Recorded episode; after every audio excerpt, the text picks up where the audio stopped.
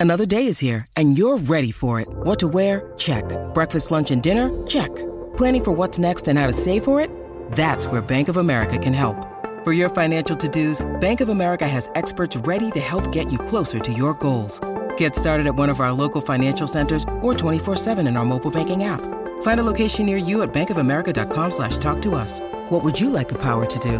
Mobile banking requires downloading the app and is only available for select devices. Message and data rates may apply. Bank of America and a member FDIC.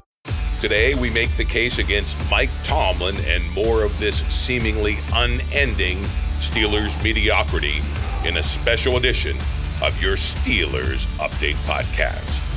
And welcome to the podcast from Penn Live, where we keep track of all things Steelers so you don't have to. This is John Luciew reporting. Some coaches will be known for multiple Super Bowl wins and playoff proficiency. Steelers coach Mike Tomlin seems headed for a more milquetoast measure of his Pittsburgh tenure, that being the dreaded non losing season. There can be nothing more boring, soul crushing, downright mediocre than that. Can there? Yes, this is the uninspiring streak Tomlin is best known for 16 seasons and counting. Notice the operative term is non losing season. A streak of winning seasons has a better ring to it, but this cannot be applied to Tomlin. Before the league switched to a 17 game season a few years ago, Tomlin had a trio of 8 and 8 finishes. That is the epitome of average. An average is precisely what Pittsburgh has become these past half dozen doze inducing, playoff starved seasons under their much admired coach. After the disaster that was Sunday's inexplicable 24 10 loss to the lowly Arizona Cardinals before a bewildered, rain soaked crowd at Acrisure Stadium, it appears Tomlin's team is headed for another wet blanket 9 and 8 record or thereabouts. The national media, which loves Tomlin, tells us all to rejoice. The streak lives. Yay! Instead, the Steelers nation rightly mourns for what is dead and buried. That being the supposed Steelers standard of Super Bowl or bust. Pittsburgh hasn't won a playoff game in six going on seven seasons now. That's the real streak, and it stinks. The once model football franchise has been dragged back to its pre Immaculate Reception era a half century before. That's when the Steelers were affectionately known as lovable losers, a team you didn't take seriously. No wonder the now 3 and 10 Cardinals were laughing it up in the locker room after Sunday's debacle. The belly laughs came at the Steelers' expense. Quote, Matt Canada was at the crib watching that game like, I'm the problem, huh? One Arizona player was overheard joking. These guys still stink. Another player shouted in response. It's also true. Regression has become the storyline of this Steelers season. Second year QB Kenny Pickett regressed so shockingly, it cost the aforementioned Matt Canada his job as offensive coordinator. Pickett managed to flash some of his former form during the previous game versus the Bengals, finally hitting some passes over the middle and appearing more decisive in his reads and his in his throws. But it's hard to get excited about a 16 to 10 win over the Joe Burrow less Bengals. After week 13's results, the Bengals appear to have the better quarterback in the undrafted Jake Browning. He went 32 for 37 passing, putting up 354 yards and a touchdown against the Jaguars on Monday night, and he also ran for a score. Against Arizona, Pickett imploded. His flaws were on full display. failure to read the blitz, prematurely abandoning, abandoning clean pockets, hesitant on reads, missing open receivers. Then there's Pickett's propensity for getting hurt. The QB was concussion prone last season, and now he's out for multiple games after injuring his ankle on a failed goal line run. That, and that QB run was forced after Pickett missed a short touchdown on the previous play.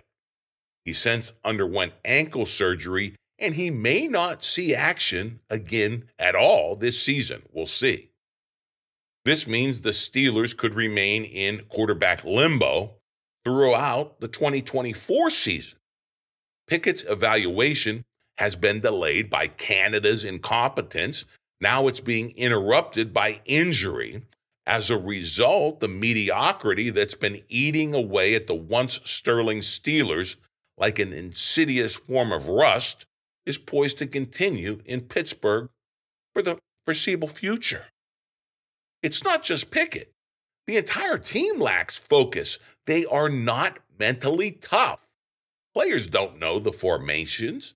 Timeouts are being squandered when there's too few players on the field or not the right uh, setup uh, for the play.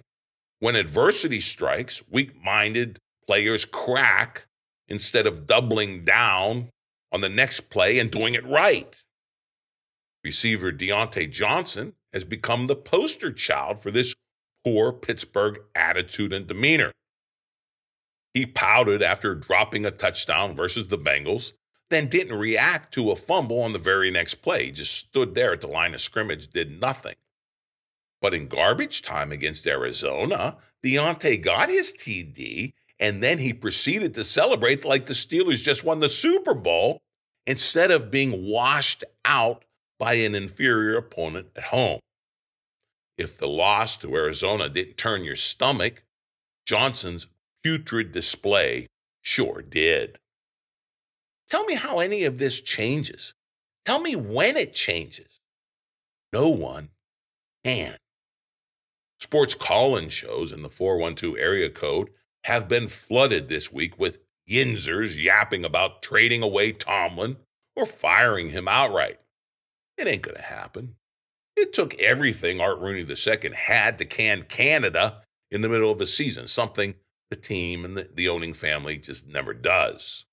Tomlin is as safe as it gets in the NFL.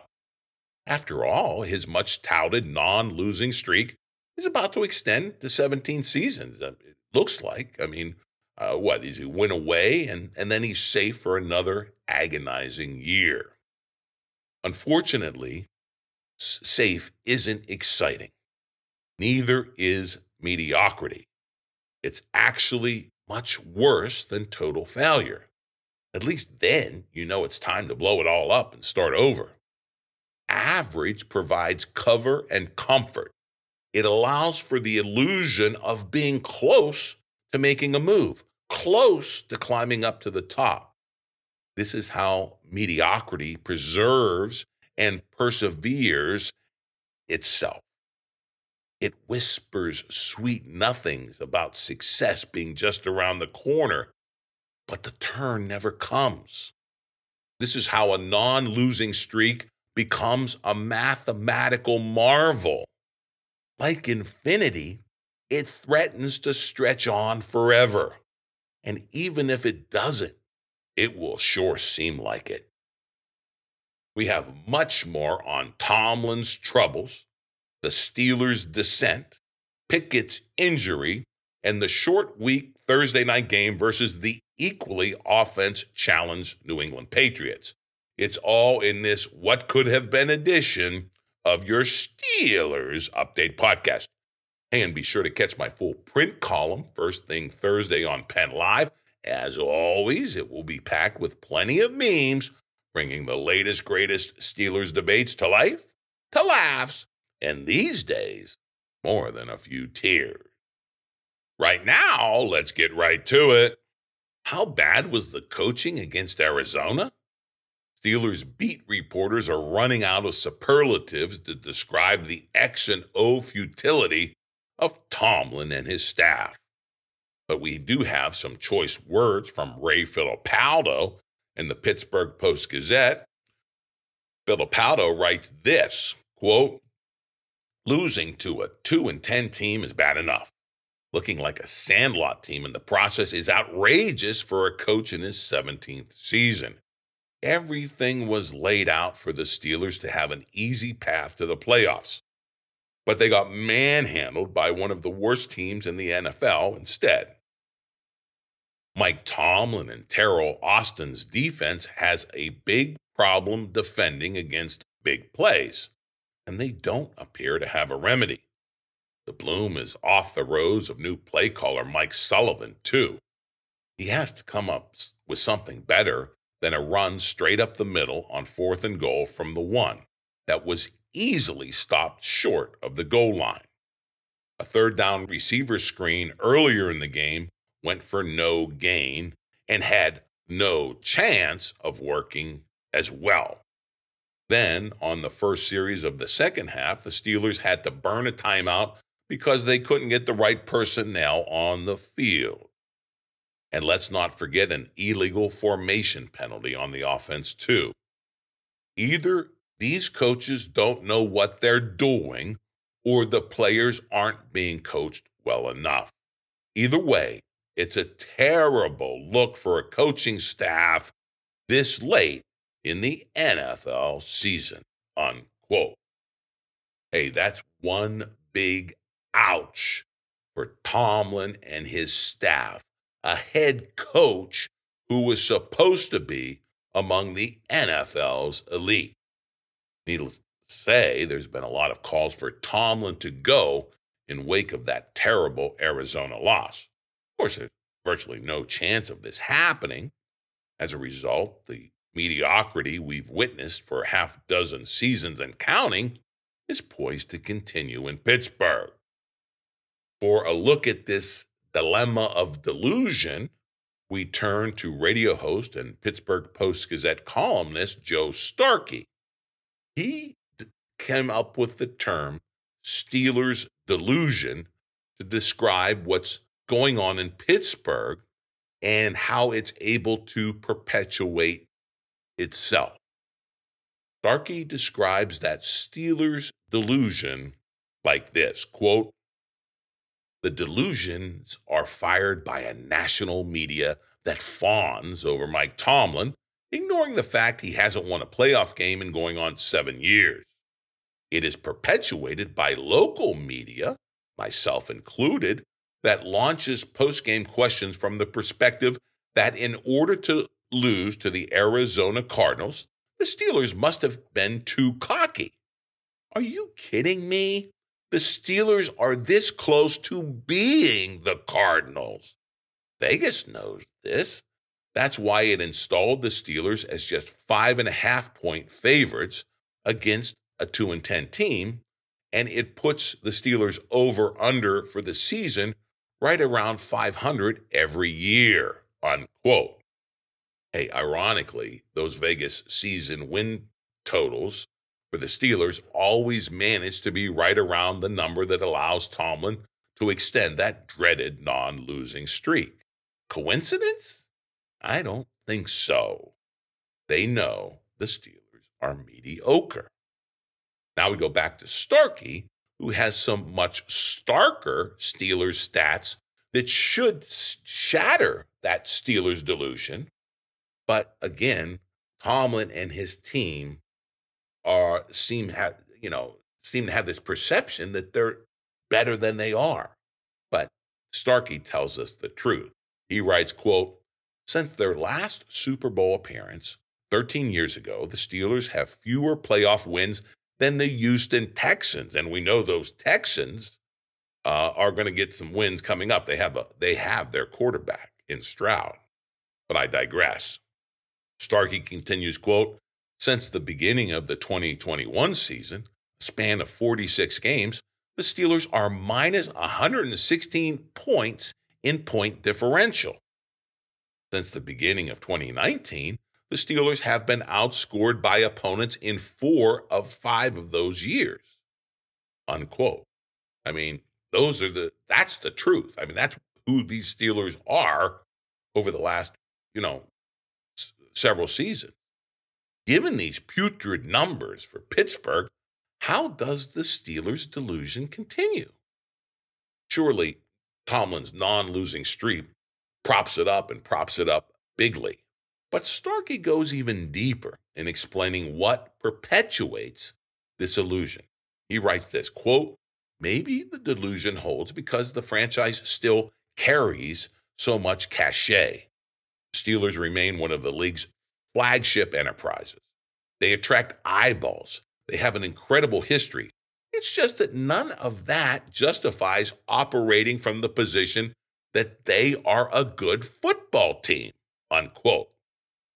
Now, what Starkey cannot answer, and no one can, is when the delusion, the Steelers' delusion, when will it finally die?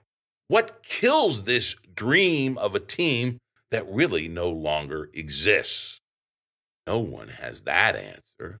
Steelers fans have lived through glorious times when their beloved football team captured repeated championships. These days, the Steelers give us nothing but non losing seasons and endless reruns of mediocrity that ends in playoff futility. This is where your Steelers franchise stands, and it's a sad state of affairs. Making this even more depressing is the quarterback quandary involving Kenny Pickett and his ultimate evaluation process in Pittsburgh. In short, is Kenny the guy? Hey, I mean, he's a hard worker, great attitude, perfect demeanor, but maybe not an NFL starter. I mean, it seems to be an open question, even though there's a lot of data that's already in. Again, but Tomlin and the Steelers Brain Trust haven't reached any conclusion on Pickett. And that injury to Pickett likely extends what has already become a painful and painfully long evaluation process for Kenny Pickett. And as Mike DeFabo, writing for The Athletic, tells us, there is plenty of data on Pickett that's already in, and it really doesn't seem to add up to a starting QB material for the Steelers. But again, this is an incomplete grade at this point, and DeFabo tells us why and how we got here to this quarterback quandary that is part of the problem holding the Steelers where they are, which is average. DeFabo writes, quote, if the Steelers were a forward-thinking organization, this season should have been all about two objectives. One, develop the second year quarterback. Two, evaluate him to determine if he is indeed the guy. The first 12 games can be seen as nothing but a massive disappointment on both of these counts regarding Pickett. As far as Pickett's development goes, the Steelers made their bed when they decided to bring back offensive coordinator Matt Canada for a third season. The biggest problem with retaining him this year is that it might have hindered Pickett's progress. If nothing else, it made impossible to evaluate the quarterback accurately. And frankly, it's hard to find any metric that suggests Pickett has improved from year one to year two. Record as a starter is identical. His completion percentage is marginally worse this season. Probably the best thing you can say about Kenny Pickett is he doesn't turn the ball over. And the Steelers have ensured that by turning Pickett into a risk averse game manager, unquote. Hey, this uh, DeFabo article in The Athletic is real detailed, and he provides all the stats to back up his clear eyed assessment of where Kenny Pickett is at this juncture uh, with this injury that really suspends any further evaluation. I urge you to track down the article and give it a read so you get all of the details. But the key question at the center of DeFabo's piece is where do the Steelers stand in their evaluation of Kenny Pickett and how does it affect the franchise? Well, how does DeFabo see Pickett at this point in his career again, that is now interrupted by this multi week injury that could last the rest of the season, in fact. DeFabo weighs in with some analysis that cuts to the quick of this huge issue for the Pittsburgh football franchise. DeFabo says, quote, I'm not ready to write off Kenny Pickett. He's been put into a less than ideal situation with the dysfunction all around him on offense. This is an offense that couldn't even line up correctly or snap the ball on Sunday, much less score touchdowns in the red zone. From the time they drafted Pickett, the Steelers have handled him with kid gloves. They started him third on the depth chart last season in training camp before throwing him into the fire at halftime of week four. This season, it was his job from day one, but there was still a reluctance to open up the playbook and allow the quarterback to attack downfield. This conservative approach did not do anyone any favors. Nothing has happened this season that shows the Steelers are a legitimate contender who can compete with heavyweights or win a playoff game for the first time since 2016. Truthfully, they are no closer to the upper echelon NFL teams than they were when they got smoked 38 to 3 against the Buffalo Bills in Pickett's first NFL start and crushed 35 to 13 by the Eagles 3 weeks later last season. This is a quarterback driven league where success is directly tied to the signal caller. The only way out of 9 and 8 purgatory is to improve the quarterback play. Instead, the Steelers wasted 12 games and another year of a quarterback on his rookie deal. When next season kicks off, they'll be in the same position as when this season started, with a young quarterback who has more question marks than answers. Unquote. In other words, Pittsburgh is in pigskin purgatory. We are in quarterback limbo. Until Pickett's evaluation is complete, this is where we and the Steelers shall remain. No fun. It's not exciting, but it is very, very mediocre. On the bright side, the black and gold will probably get a win Thursday night at Acrisure Stadium versus the hated Bill Belichick and the Pats, who have become patsies in the NFL. Like Tomlin, Belichick is a long tenured coach who hasn't found his next quarterback, and he's getting plenty of questions about his future in New England. Of course, Bill Belichick has a few more Super Bowls than Tomlin, but I digress. Here's how sports talk show host and Post Gazette columnist Joe Starkey sees Belichick and those sputtering 2 and 10 New England Patriots. He writes, quote, "Yeah, even the great Bill Belichick appears to be on thin ice. All he did was go to the Super Bowl every other year for about a quarter century one horrible season and he could be out. His downfall would not be that he forgot how to coach, but that that he missed on too many personnel decisions. Rightly or wrongly, it would seem there is a decent chance the Patriots will have a new coach next season. Oftentimes, sinking to the bottom is what it takes to create real change in sports. I shouldn't have to remind anybody in this town of that. Piddling along at just above 500 with no real chance to win a championship is the worst place to live in pro sports. The Steelers have bought a home there.